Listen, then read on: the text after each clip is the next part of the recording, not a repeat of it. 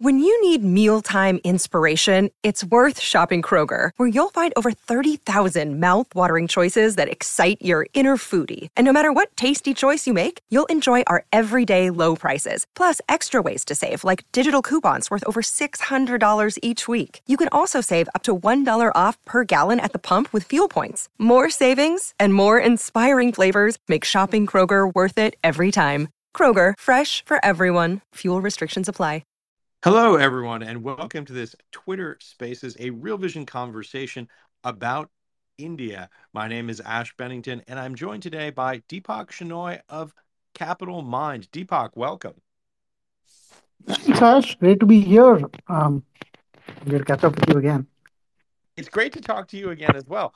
I should say you and I just had a conversation earlier this spring that ran on the Real Vision platform talking about India, where you, of course, are based. Deepak, for folks who are listening to this conversation, who are interested in India, who are curious about what is happening there, what the world's largest democracy, 1.4 billion people are doing, give us the 50,000-foot overview on your view of what's happening in India right now. You know, just a quick view. I live in India, so I guess I'll make this. I tend to make assumptions that everybody knows about it. But a quick view: we're about 1.4 billion people. At last count, the last I remember, at least 28 states plus, and many of our states are probably bigger than many countries in terms of population. Some in terms of area as well. We're like the seventh largest country in terms of size, but India has just one time zone, like China. But China's much wider. India's relatively more long than wide that way.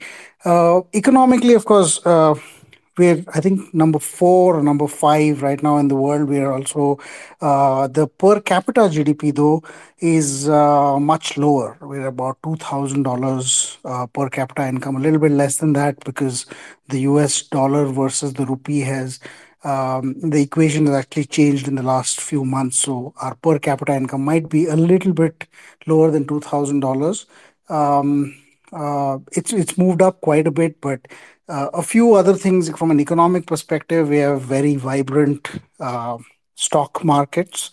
So one of the largest participations as well, retail typically ends up being 33% of trading volume of a day versus relative to institutional volume. We're also one of the largest single stock futures markets in the world. I think the largest single stock futures markets in the world, and one of the largest options markets in the world as well in terms of number of contracts traded. The market structures a little different. So our volumes on the actual stock markets are relatively low. It's probably as much as the whole Indian market trades about $8 or $9 billion a day, which is not very huge from an equity market perspective. The derivatives markets are many multiples of those, but $8 to $9 billion is roughly what one large stock in the US would trade on a daily basis and sometimes on an hourly basis. So it's not a very heavily traded market. So volumes are a concern, but overall, I think we have about 5,000 to 7,000 companies, a very vibrant, mutual fund market as well. But typically the largest volume happens to be in just the top 100 stocks, or maybe the top 250 stocks. At most, we have, a lot of foreign-owned companies also that have Indian arms that are listed, including Unilever, which is Hindustan Unilever. Suzuki is the Indian arm, which is Maruti Suzuki, a joint venture with the government at that point. There is Nestle India, which is listed, and so on. There's a lot of companies. We call them MNCs, multinational corporations.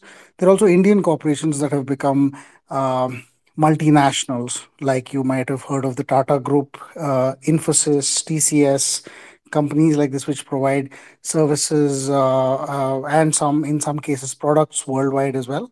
And we're probably just getting started. We're a developing economy. A lot of the infrastructure that one might take for granted in the West, including, say, metro connectivity in cities or great roads or stuff like that, is in the developing part of the ecosystem. But some parts of it are probably more advanced than most other countries, including our payments ecosystem, where we have instant payments for free available across India, across all banks, with an infrastructure created by the central government. We have one of the best telecom and lowest cost telecom networks in the world, where I think the average revenue per unit is less than $3 a month.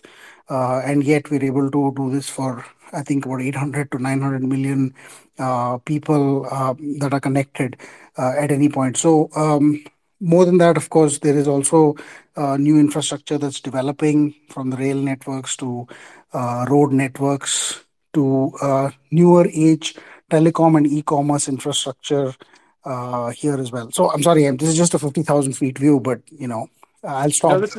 No, going on. This is fantastic, Deepak, I think, for people who are just trying to get their head around understanding what's happening in India. You mentioned, of course, relatively modest per capita GDP. I believe IMF classifies India as a lower middle income country, but also a country that's rapidly growing, rapidly developing, rapidly industrializing. Tell us that story. And it's been a 30-year story. Tell us a little bit about that broader context for people who are trying to understand the opportunities in India in terms of its growth. Yes, I think, India there's a lot of little Indias, each of them probably the size of large economies. In terms of our per capita income, although it may be $2,000 per month, there is a significant population. I'm talking of maybe a 50 to 100 million population that is actually the English-speaking, Twitter-following, relatively higher-earning population. This is less than 10% of the total population in India, and that is pretty much the target market for most people who are developing products globally or otherwise. What's fascinating about it, Deepak, is that group alone, you say only 10% of the population, but with a population of 1.4 billion, that's a considerable number of people. You're talking about 100 million people in middle income status. That's a pretty extraordinary story.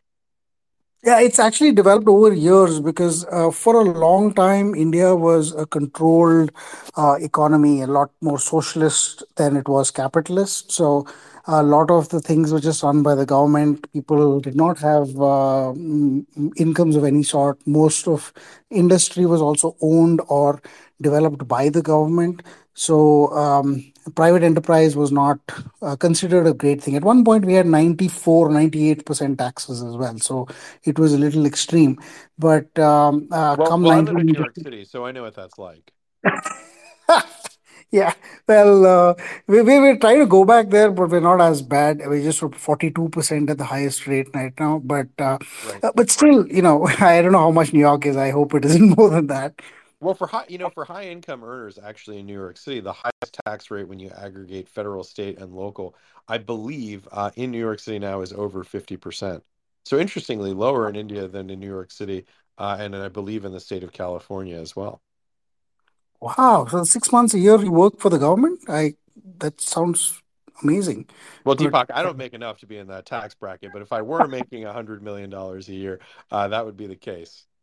Oh, well, okay. I guess at that level, it shouldn't make so much of a difference. But anyways, India was always like that in the sense, to a certain extent, there was a feeling that private inequity of income in a way was not a great thing. And it's only in 1992 when, India's literally had its back. It had its back to the wall at that time because we couldn't pay back our debt. We had to take a loan from the IMF and pledge our gold. And in Indian custom, it's like if you have to pledge your gold, it's like the worst thing ever. So India kind of reformed. So post 1992, private enterprise, there was licensing of all sorts. So for instance, if you had to produce 100 vehicles, you had to get a license from the government that allowed you to produce 100. You couldn't produce 101. So even if there was demand, you had to go back and get a license or increase your license capacity, and only then would you be allowed to do more. All this licensing was removed in 1992, and that's when things started to change. Foreign investments in Indian companies was highly regulated in the past. In fact, Coca-Cola withdrew from India in 1970s sometime because they said, well, you have to list any Indian company. If you want to be in India, you have to list your Indian arms, which is how Nestle India and Hindustan Unilever India got listed. But in 1992, all these rules were removed, and that's been 30 years since, and things have kind of improved. So India became a fairly large player in the international technology or information technology services landscape. Infosys and TCS, Cognizant, which is listed in the US, Infosys and ADR in the US. These are all large companies, 100, 200, 300,000 employees that serve world markets, primarily in the services area. They have some products as well. They've been a fairly large source of foreign exchange earning for India. So India largely imports goods, but exports services. So there's a trade deficit. So we import more than we export in terms of goods, about $20 billion a month. And out of that, about $6 to $7 billion a month comes in from our exports of services like technology services and so on.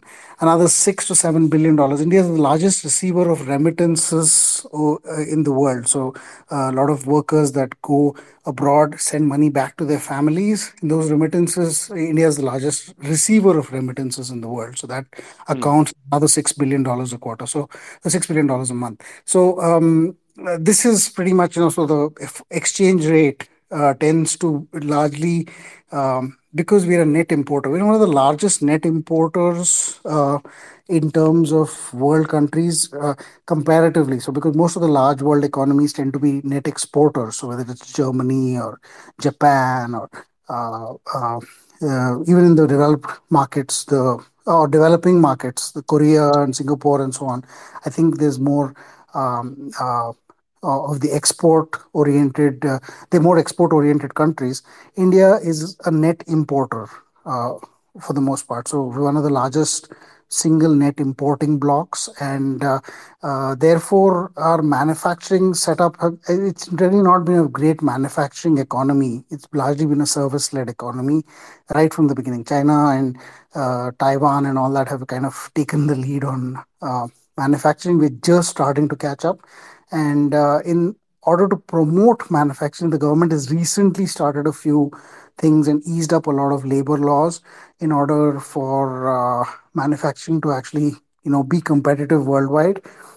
We've also started a new, there's a GST, a single goods and services tax. Earlier, there were a bunch of taxes that applied to all sorts of units that made it very difficult for manufacturing units to be able to be competitive because you couldn't offset one tax against another. So a single GST just allows you to do that more meaningfully.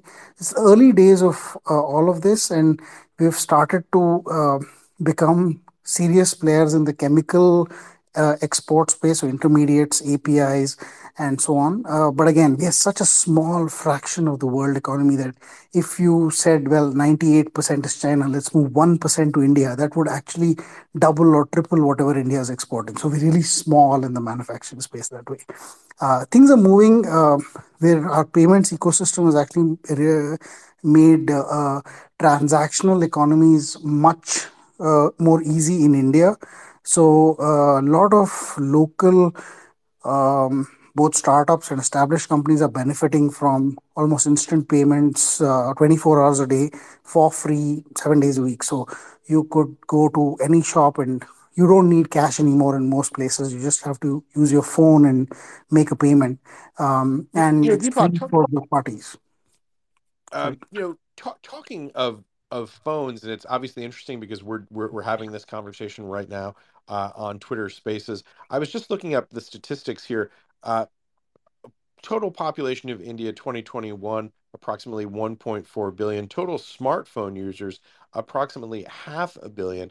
That's over, I should say, 2/3 smartphone penetration. Pretty extraordinary figure. I'm curious, how is that helping to assist the development process? You know, you mentioned the 10% middle income individuals in India. What about the other 90%? What strides are being made to help with that development effort? Yeah, so I think the problem has been India doesn't have so many urban centers. So we have very few large cities in comparison with the US or even Germany in terms of just relative population density. So what happens is a large part of this 90% tends to be in agriculture or in the rural areas. More than 50% of India is employed or indirectly employed in agriculture. So to urbanize more, the government's actually setting up a lot more infrastructure, from roads to ports to more airports, and trying to increase the attractiveness of more cities. So that's one part. The telecom part is an interesting piece because what happened was the cost of a smartphone. In the US, I think you largely pay a package fee. So your phone kind of comes in a package. So if you just sign up for it, it comes in. India, people pay for their phone separately. And India is a 90+% prepaid economy. So when you buy a phone, you actually buy currency to use it. So, and because prepaid rates were actually, there was a big competition, a new player joined in 2014, and that slashed rates to such levels that people could get high-speed internet on their phones and at the same time pay very little, of the order of $1.50 to $2 a month at the time. So that kind of gave this a lot of, the scale started over there. Then UPI, which started helping people that used smartphones. They could use it much better. They could just scan with a camera and pay and so on. This kind of also started to change the game after 2016 and 2017. Right. So that part, I think, is where, we're getting the rest of the people back on track, but it's still early days. They're not earning enough incomes yet to make a difference.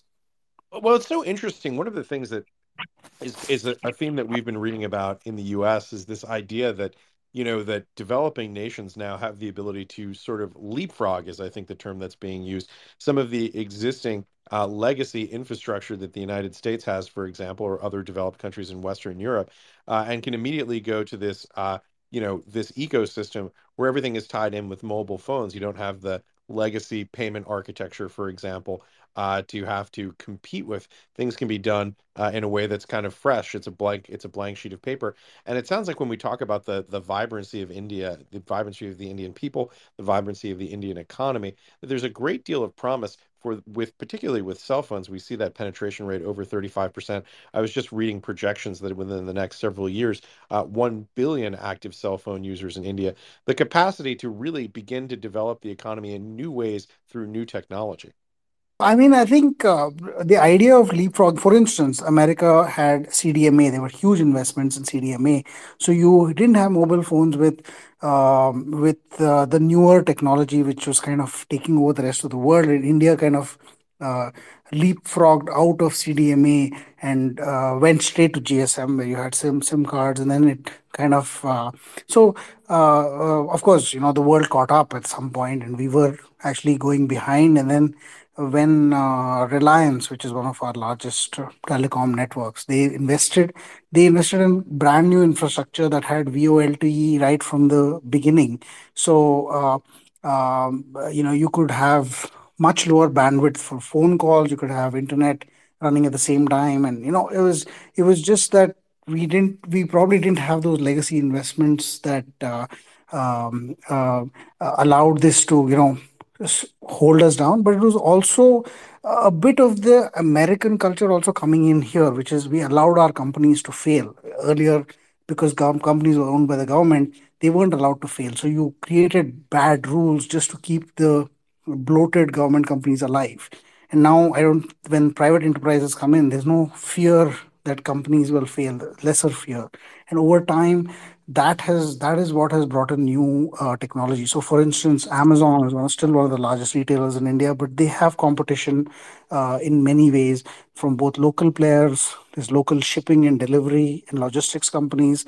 There is a new platform that's coming in called ONDC that's been pioneered by the government, and it will be in action soon. This allows local hubs, which can be copies of Amazon and which can source and deliver goods locally without with public infrastructure, similar to how the public infrastructure fueled payments.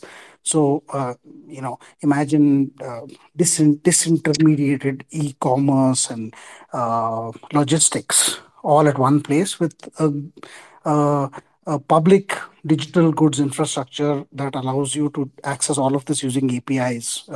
It will be revolutionary, but I think it's still about 3-4 years away. That's what's kind of changing this. I think if in another country you try to bring this up, it would always be this, listen, you can't do this. It will harm all the people who invested in this platform so far. In India, it's like you don't have to have that because almost nobody has invested yet. Yeah, it's really intriguing. You talk about this, and just I know for some folks who are not necessarily in the tech space, you're talking about APIs. These are application programming interfaces, the ability essentially to have digital e-commerce platforms plug into each other and therefore to kind of synergize the existing structure. It's really an interesting one, getting back to this sort of concept of leapfrogging, the ability to look at things with a fresh eye from a digital perspective and have true digital native solutions to develop infrastructure in new ways. It's really a fascinating topic.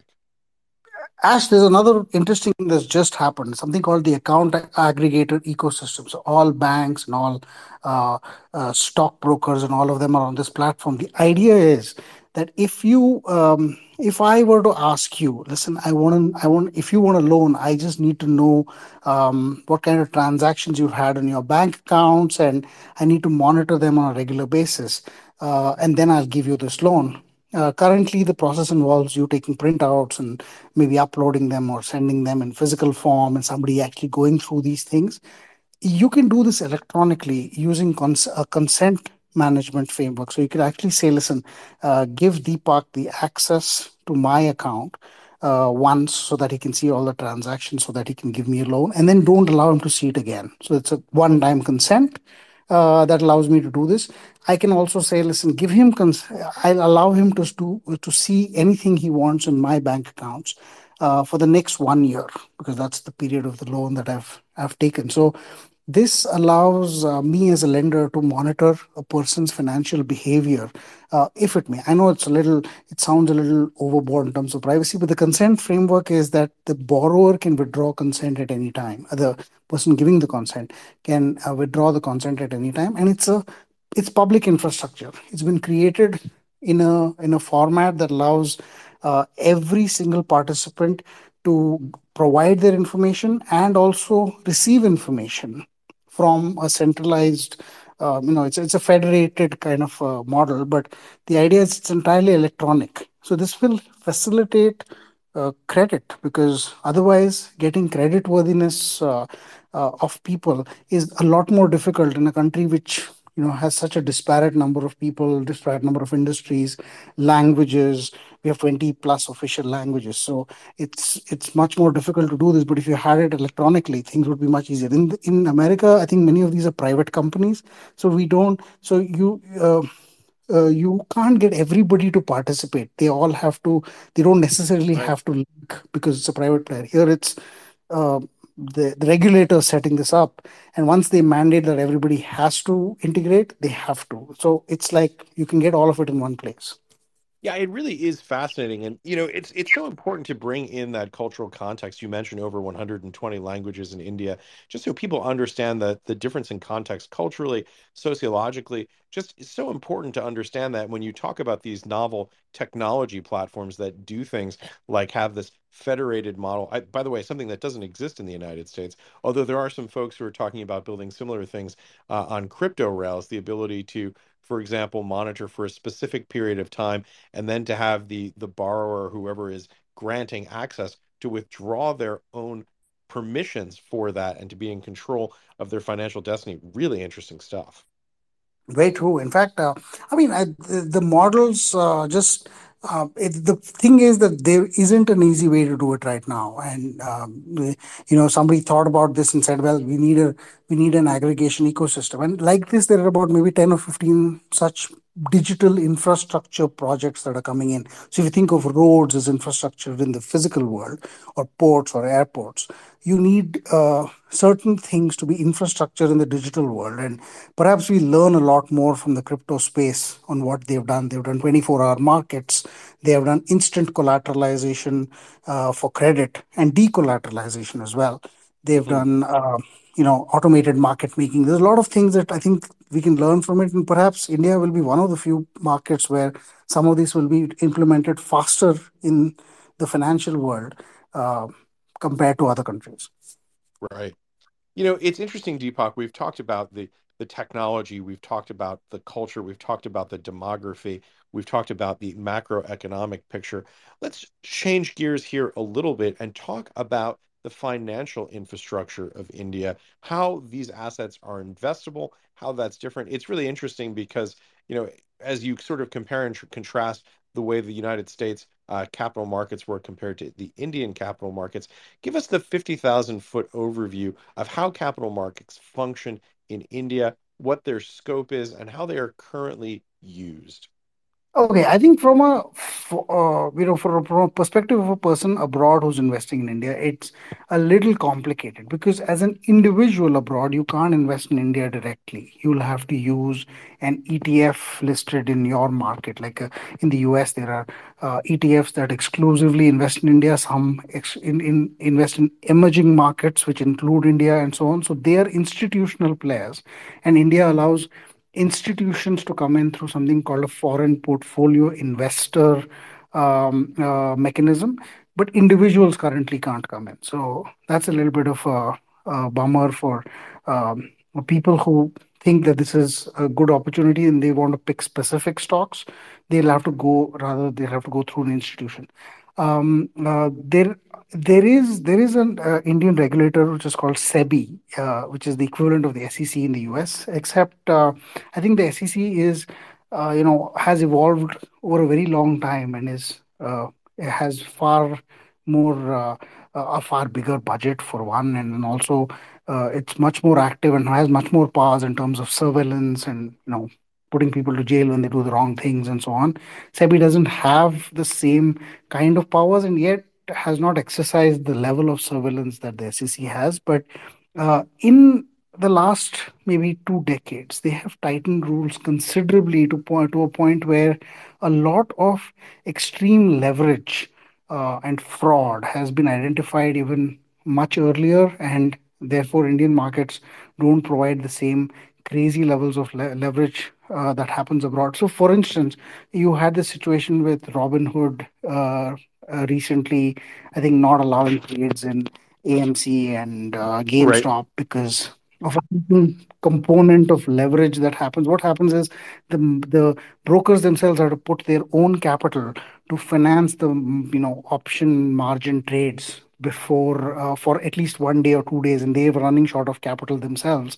You don't have a similar problem here. What happens is the settlement system, you'll have to, this kind of risk does not sit on the broker's end at all. The system won't allow you to take this level of exposure even before. So people, you wouldn't have that same kind of a problem where a broker suddenly tells you that you can't trade this stock because they don't have the capital to bear the margins for 2 days.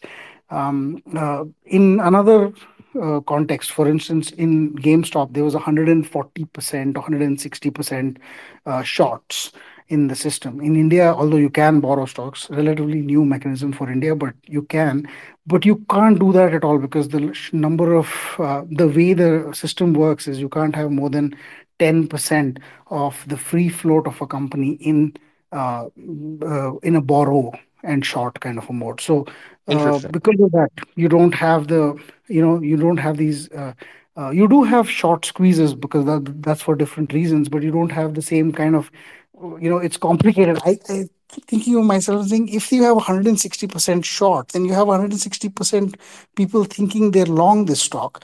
So how does that even work? So, that part isn't there, but the regulator themselves has, kind of evolved over the years to kind of identify and break down these things in a much better way. Yeah, I guess the answer is rehypothecation, which is clearly a dangerous thing in the system. Deepak, we've got hundreds of people listening to this conversation right now. I see a lot of hands going up. It would be great to open the floor up to some questions. What do you say? Awesome. Yes, of course. Great. So if you've got questions for Deepak, please raise your hand. We'll get to you. We'll bring you up on stage, and we'll let you ask that question of Deepak. Looks like we've already got some folks who are up here. I know Twitter's being a little laggy, as it sometimes is on Twitter Spaces, but it looks like we've got our first person up to ask a question. The Fact Finder, your question, please, for Deepak. Yeah, hi. Thanks a lot. Deepak, since this discussion is about a slightly longer-term view on India, what is your sense about, the last 2 years where the organized sector has lost significant amount of jobs, and there is a theory, I think, that is put up recently by one of the Prime Minister's Economic Advisory Council members who's left now, a guy called Ratan Roy, who spoke about how India potentially could get stuck in the middle income crisis.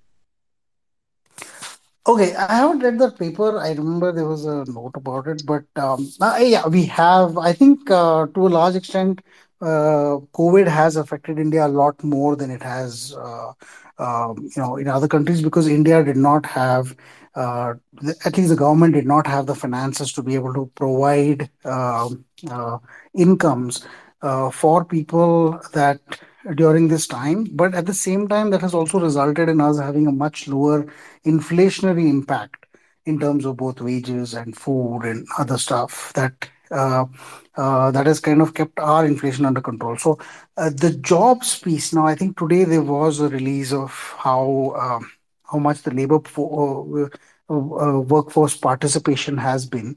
It's marginally increased over the previous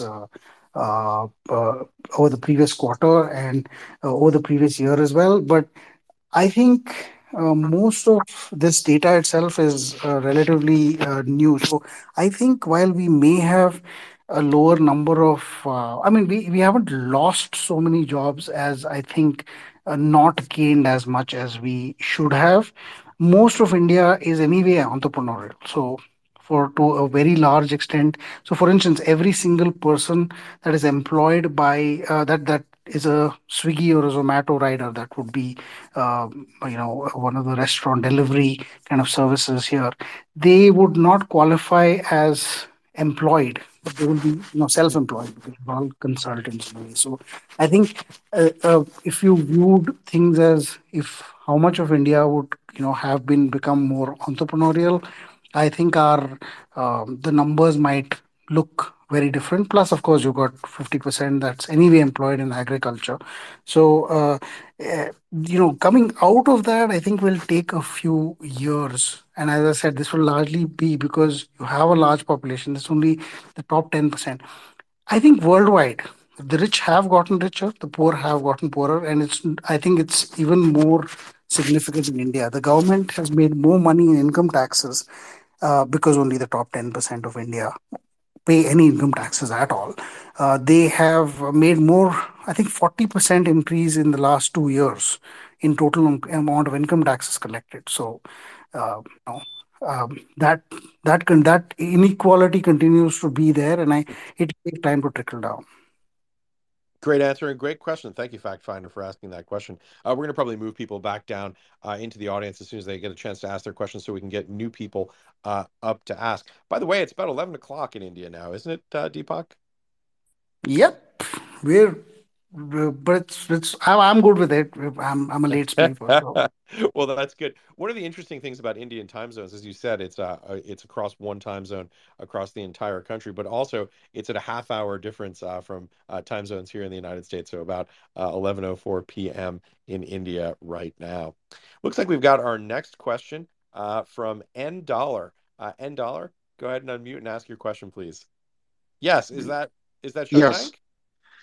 Hi, I think we're having some technical problems with N Dollar. Go ahead, Shashank, please, with your question for Deepak. Great. Deepak, so this is a question that references one of the great conversations Raoul had with Balaji. And one of the things that those two were discussing was how maybe at some point in time in 2030, a majority of Internet's English-speaking population will be Indian.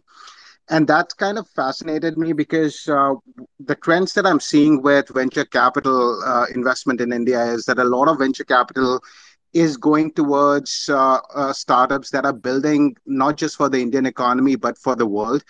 And just wanted to see what your perspective on that is. If you see Indian entrepreneurs actually building building new products that are for the world economy, and how you see that developing in the coming decade. Boy, what a great question. And by the way, for folks who are wondering about what Shashank is talking about, this is a conversation with Balaji Srinivasan and our own Raoul Pal, co-founder of Real Vision and our current CEO, a great 2.5-hour conversation talking about technology, talking about the rise of Web3, talking about the potential rise of the network state. Really fascinating stuff. Available now on Real Vision. If you'd like to go and sign up for it, it's actually available for free for all Real Vision crypto users. So available for free right now on Real Vision. Come out to the site, realvision.com, and take a look, because it's really one of the most intriguing conversations that you are likely to hear anytime soon. Deepak, sorry for the conversation there, but I just wanted to give a little bit of context to Shashank's comments. Please go ahead with your answer. Thanks, Ash. Actually, I didn't know about this. I should go back and listen to that podcast. It's fantastic. And I actually did two conversations earlier with Balaji. He's one of the truly original thinkers, I think, in our space. And his conversation with Raoul is just an incredible peer-to-peer conversation. Yeah, I deeply respect Balaji, and I think his views are well taken. I'm on this side here, so in a way, he's preaching to the choir. But I like to say this: in earlier times, India used to be more of a body shop kind of things, so the stuff that you didn't want to get done or people didn't want to do in other countries, we'd have the labor to do it. And that came from, in many ways, in the real physical world, it was in textiles, perhaps, and a few other areas. In the digital world, it was also in maintenance, in a lot of COBOL-based systems that you couldn't find COBOL programmers in the West because they had upgraded their skills, and so we had a large force here. But now things have started to change, where you've got a large programmer base, even in Web3 and crypto, but also in the regular technologies that are being built. We've seen, in fact, the Indian offices of companies like Ola contribute substantially to worldwide projects like React and so on. And there's a lot of frameworks that have been developed, both open source and otherwise, by developers and entire teams in India. There's a company called Zoho, which has from CRM to a bunch of SaaS-based technology offerings. That's privately held, actually, and it's based in India. You have a lot of companies that might actually be serving the world market. So they may be headquartered in the US, but have a substantial amount of their workforce in India because for multiple reasons, whether it is that the teams, you could find it easier to hire people with the specific talents required in India, and also that perhaps the founders themselves started off thinking of this model in India and then realized that it's better to set up a headquarters in the US from a business perspective. So these things are happening, I think, going along quite well. I believe this is part of the future. But another part of the future is people developing for the Indian market itself, which is a fairly large market by itself and largely starved of goods and services, to be honest. Really interesting. By the way, I should say, while we're talking about these conversations that we're having, this conversation we're having on Twitter, please, if you're enjoying this conversation, smash the follow button. And if you're interested in more content, especially if you're interested in more free content, if you're just getting to know Real Vision for the first time now, head over to YouTube. We've got two channels there where we're producing an incredible amount of free content on the YouTube platform. This is the Real Vision channel and also the Real Vision crypto channel. If you like what you're seeing there, go ahead and smash the subscribe button so you can get alerts for all the content that we're providing. And we're pumping out content on a daily basis. We do a Real Vision daily briefing market wrap show every day at 4 p.m. And increasingly ramping up our daily crypto coverage, which I know many people on Twitter Spaces are very passionate about. That said, let's move on to our next question. Kumar, if you can hear me, please go ahead with your question. Yeah, good evening, host, co-host, listeners, speakers, everybody. Deepak, Thank you. Welcome. Deepak, you have been tracing the Indian markets from a very long time. And, you know, with Europe and America entering into recession, where do you find, how do you visualize the Indian IT exports and services to Europe and America, and what effect will it have on the trade deficit in India? More particularly, where do you find in next 6 months or 12 months the US dollar to be? Thank you. Thanks, Kumar. So here's my quick view on this. If you look back at 2008 and 2009, when there was a fairly deep recession in the US, I looked at revenue numbers and growth of the Indian IT services giants, and it turns out that they were affected, but not quite as much. In fact, they rebounded quite fast. One of the problems at that time was, of course, costs were increasing in the US. There was, but they were abundant. India didn't slow down at all. In fact, at that time, I think our growth rates were still 7.5%, 8% real growth. India slowed very little in 2008 and then, quite of rebounded fairly fast. So I think from an IT services angle, they will continue to be interest unless there's an extremely deep recession, a depression, if you may, in the West.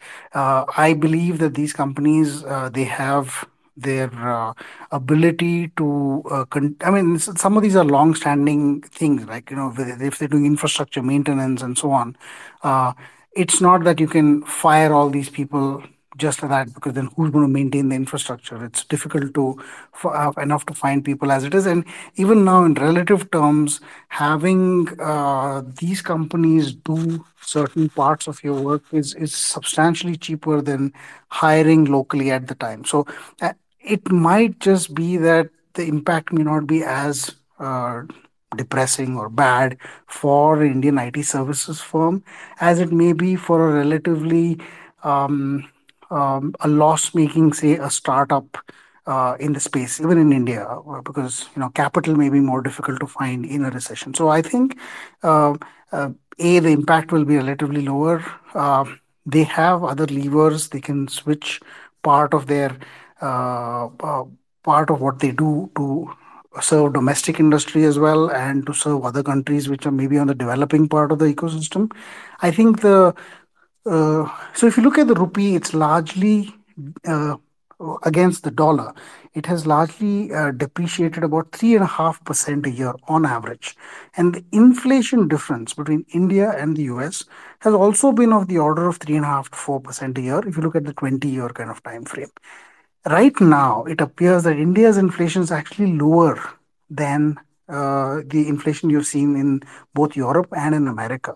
So the inflation differential compressing might actually augur well for the Indian, dollar rupee equation as well. Plus, India is opening up its bond markets, which are currently very closed to foreign participation. And hopefully, when that happens, even rupee bonds getting listed internationally and so on, that might actually control how much the rupee depreciates. So while I think the trade deficit may continue to be as is, some of these other elements, including investments, remittances, and some parts of the services area might not make it quite quite as bad for our trade as we might imagine right now. Thank you, Deepak. Thank you very much. Thanks for your question, Kumar. We've got some new folks that are coming up. I know Twitter looks like it's a little bit lagged today. Looks like we've got Rahul Jagtiani. Rahul, I should have known that you would have found us if we were doing a conversation about India. I think Raoul. Yeah, hi, Ash. Good to see you here. And I was just listening to you and Raoul this evening in the gym, actually. So kudos to Real Vision. And my question for Deepak is that a number of big tech firms have Indian origin CEOs. Notably, Google has Sundar Pichai. Microsoft has Satya Nadella.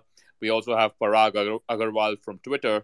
In your opinion, how can the Indian government or the entrepreneurial ecosystem prevent this sort of brain drain so India can retain its best talent?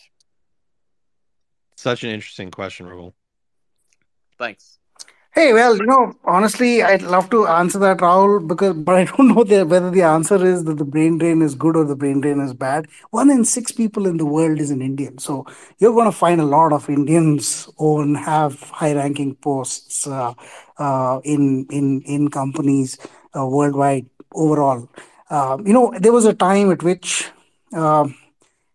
Indians couldn't go abroad to work. It was complicated. It was expensive. There were restrictions. Even today, Indians are one of the few people who need visas for almost every country. Americans can go to many places with just their passport. So, moving people even for travel, even for vacations is incredibly more. It's much more difficult in India even today compared to what it would be to live abroad. So until these things get sorted out, I think, living abroad will still carry some kind of not in India, living in the US or living in Germany or living in Europe will always carry a little bit of a attraction from, just quality of living perspective.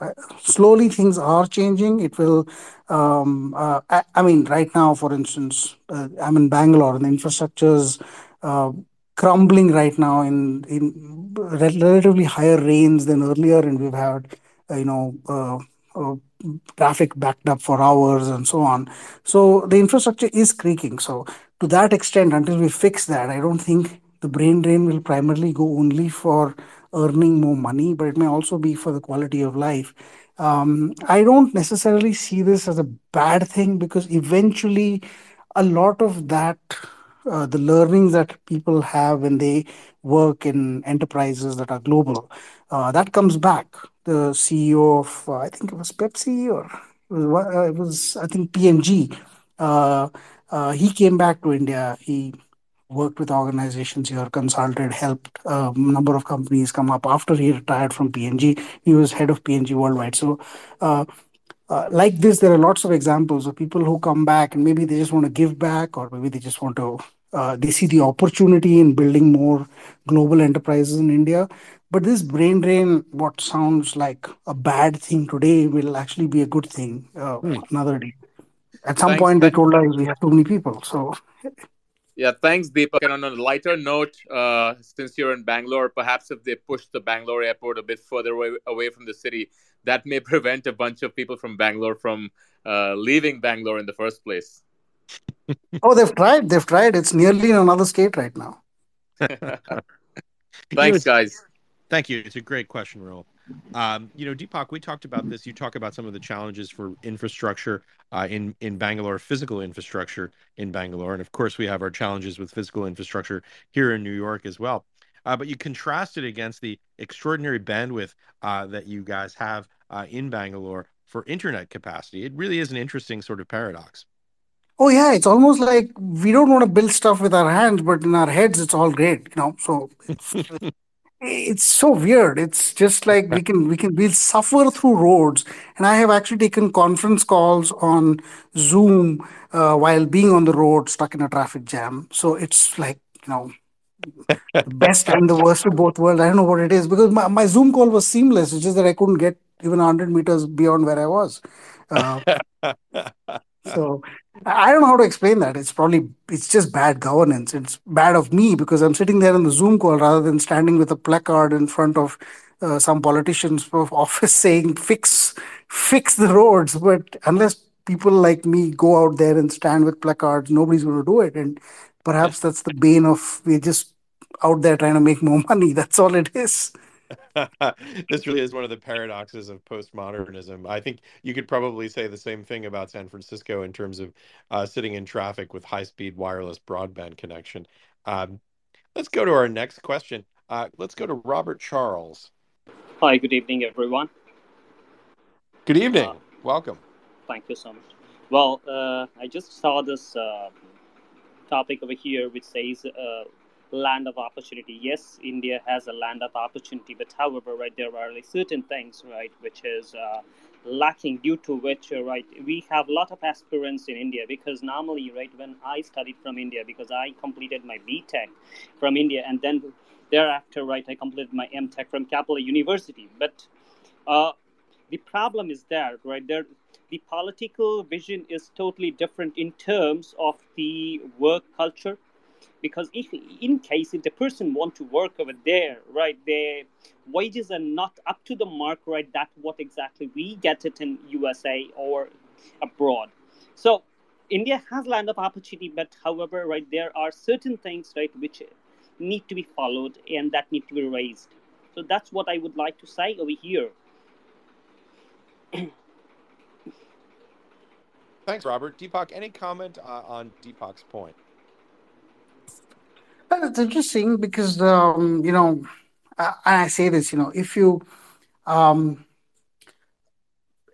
you might think of it in direct conversion that a person in India gets a lot lesser than a person in the US, but the amount that of whatever goods and services that the money can buy here tends to make a person who might be earning an ordinary income in the US in comparison will be in a super rich category in terms of lifestyle in India. And it's just the way it is. But a lot of things here are relatively, substantially cheaper. So, for instance, you could get a great meal for as little as $2, and it's not. It's something that you would struggle to find in most cities in the US. So I think the cost of living based comparisons wise, more people are getting higher wages now. And I must thank the venture capitalists of the world. They've actually made it possible for Indian employees to earn a substantially higher amount of money than they earlier used to. Both foreign investment from the venture capital part of the ecosystem and from large companies that have brought a better wage and a better employee culture to India. It's early days, but I think, I don't know if you would easily be able to have a direct comparison saying $1 is 80 rupees. So if you're getting $100,000 in the US, you should get, 88 million rupees in India. I don't know if you could easily directly make that comparison, but a person that's making that much in India would probably be living the equivalent of a person earning, say, $500,000 a year in New York. So that's how much the difference is. So sometimes, and of course, it would be a land of opportunity also if it wasn't so complicated for people who are not Indian by descent to actually work here. Because it's very complicated. We make life a lot complicated for people who come from outside who want to work here. And perhaps right. That's also something that has to change. Deepak, I was just going to ask you that very question. Is that something that you see changing? I mean, one of the sort of interesting effects that we've seen here in the United States post-pandemic is that lots of folks, myself included, can work from anywhere in the world, and they are increasingly looking abroad. I have friends who are looking at, for example, moving to Thailand or to Mexico to try and find a cheaper cost of living with inflation rising very dramatically. Is it something that you see India potentially participating in the future to attempt to maybe tame that jungle of paperwork and have it be more easily sort of transition for folks who are working abroad who want to potentially move to India because of high-speed internet, because of relatively low costs of living. You said an amazing meal for $2. That sounds really, really enviable to me. We pay $16 for a turkey sandwich, I think, in New York City now on the Upper East Side. So obviously a lot of opportunity there. Is that something that you see India potentially transitioning toward in the future? Yeah, I mean, I think it's all beginning to happen. We're seeing a lot of people who are like, for instance, people who worked in companies in San Francisco. I know many of them have moved. Some of them have moved to India and they've set up base here and they work remotely even now. It's been 2 years or so. Perhaps I haven't seen. So it's... there were also lots of restrictions during the COVID times. You couldn't come to India. You couldn't, the vaccines weren't easily available. So I think some part of that is already starting to happen. But I think more of this happens in different ways. Medical facilities, for instance, in India have improved quite substantially. So there's a lot of medical tourism, a procedure if you're not insured in the US or if you, for some reason, in a country where certain procedures are not available to you for your insurance. It can be cheaper to come to India and get this done here in a very high-class hospital than to get the same operation done in the US. So there's a lot of medical tourism as well. So like this, I think the technology-based remote work kind of tourism is happening. But I'll put a caveat on that. I don't think this is going to last very long. Every business has started to realize that it needs the camaraderie of people working in the same place, if not all the time, then at least a few days a week or at least some kind of physical meeting. And so I think the number of companies that will have a pure online facility, work culture, they will be a smaller and smaller percentage than compared to what we are seeing right now. So if there are about 50% of companies that are allowing this today, I think only 10% will eventually. So while it's a romantic thing to think we could work from anywhere, I would just say, it's probably a pipe dream at some point because people are going to go back. And when things start to go back, everybody will, or most people will. So whatever happens, it may be just the next 1 or 2 years. Well, that's really interesting. And that would be a fun topic to debate. It's interesting because at Real Vision, we've, completely committed to being totally virtualized. And what winds up happening is during the pandemic, you would have someone who would say, listen, I know you guys are looking for a video editor at Real Vision, but, my cousin, she's an amazing video editor, but, unfortunately, she's based in California. You go, oh, well, that's not a problem.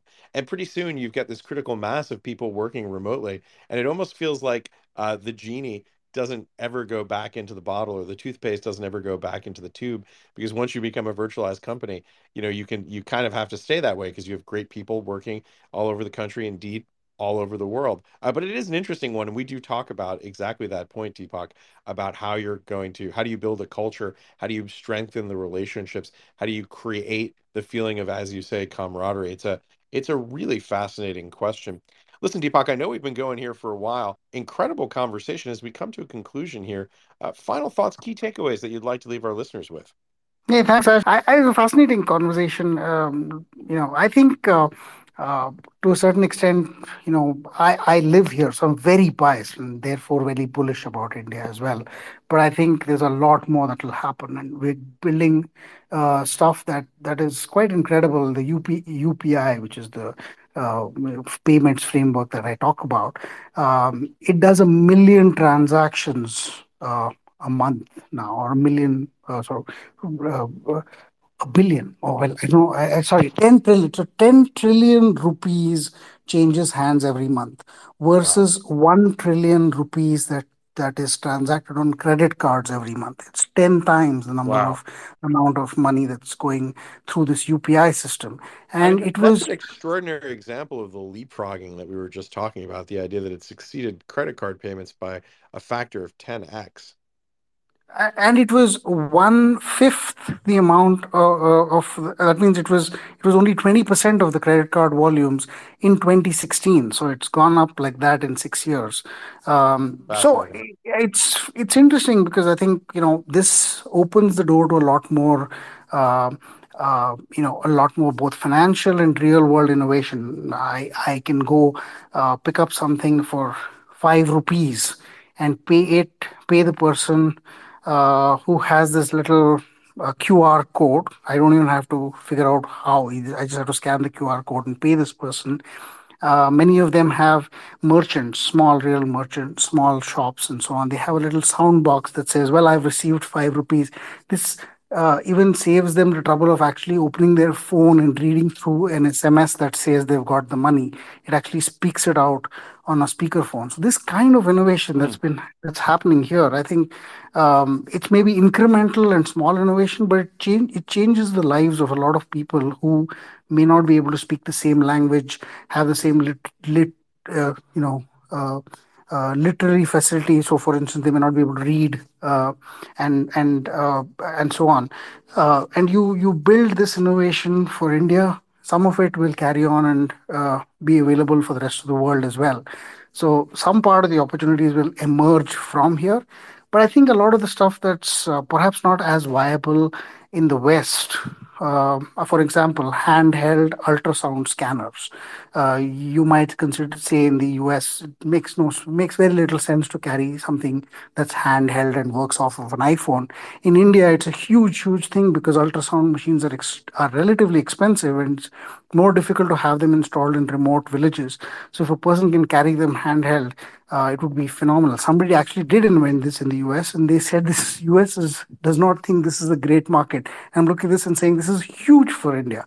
So some of the stuff that's abroad, that's probably invented abroad, might have much larger users in a place like India, quite as well. So I think, much as I say this, I think the future is bright. The future is bright for all of us. We may go through some, problems in the next 6 or 8 months while everybody gets antsy about fuel prices, about recession, about interest rates. But in general, I think we have to be, if human race survived a COVID kind of pandemic, it will survive anything else that, you can throw at it. So if we come out positive, I think both India and the world will come out, much more positive in the future. Well, that's a great note of optimism to close on. I've really enjoyed this conversation, Deepak. I hope we can do more of these. And by the way, I should say, if you are enjoying this conversation, please hit the follow button, follow Real Vision, follow me at Ash Bennington. We're going to be hosting many more of these conversations in the weeks and months to come. This is a topic that I find absolutely fascinating. I'm absolutely fascinated by everything that's happening in India right now, particularly from an economic and business perspective. So lots of great conversations to have. And by the way, if you'd like more of these conversations in a video format, please head over to YouTube, Real Vision's YouTube channel, and Real Vision Crypto. If you're interested in crypto, go ahead and subscribe to those. You'll get notifications of all the content that we're pushing out on a regular basis on YouTube. And thank you again, Deepak, for joining us. Thanks so much, Ash, and thanks to everyone who was listening and who came up as speakers as well. It's a late evening on Ganesh Chaturthi, so I value the fact that you've taken the time out here. So happy Ganesha to everyone, and good evening, to everyone here. And thanks so much, Ash, for the opportunity. That really is the perfect way to close it, Deepak. Thank you again, everyone, for listening. I think we had about 500 people here at peak, and especially everyone who came up and joined us and asked questions. We really appreciate you listening, and we definitely appreciate the questions and the interactions. Thank you again. We'll be joining you again soon. You're a podcast listener, and this is a podcast ad. Reach great listeners like yourself with podcast advertising from Lips and Ads. Choose from hundreds of top podcasts offering host endorsements, or run a reproduced ad like this one across thousands of shows to reach your target audience with Lips and Ads. Go to lipsandads.com now. That's LIBSYN ads.com.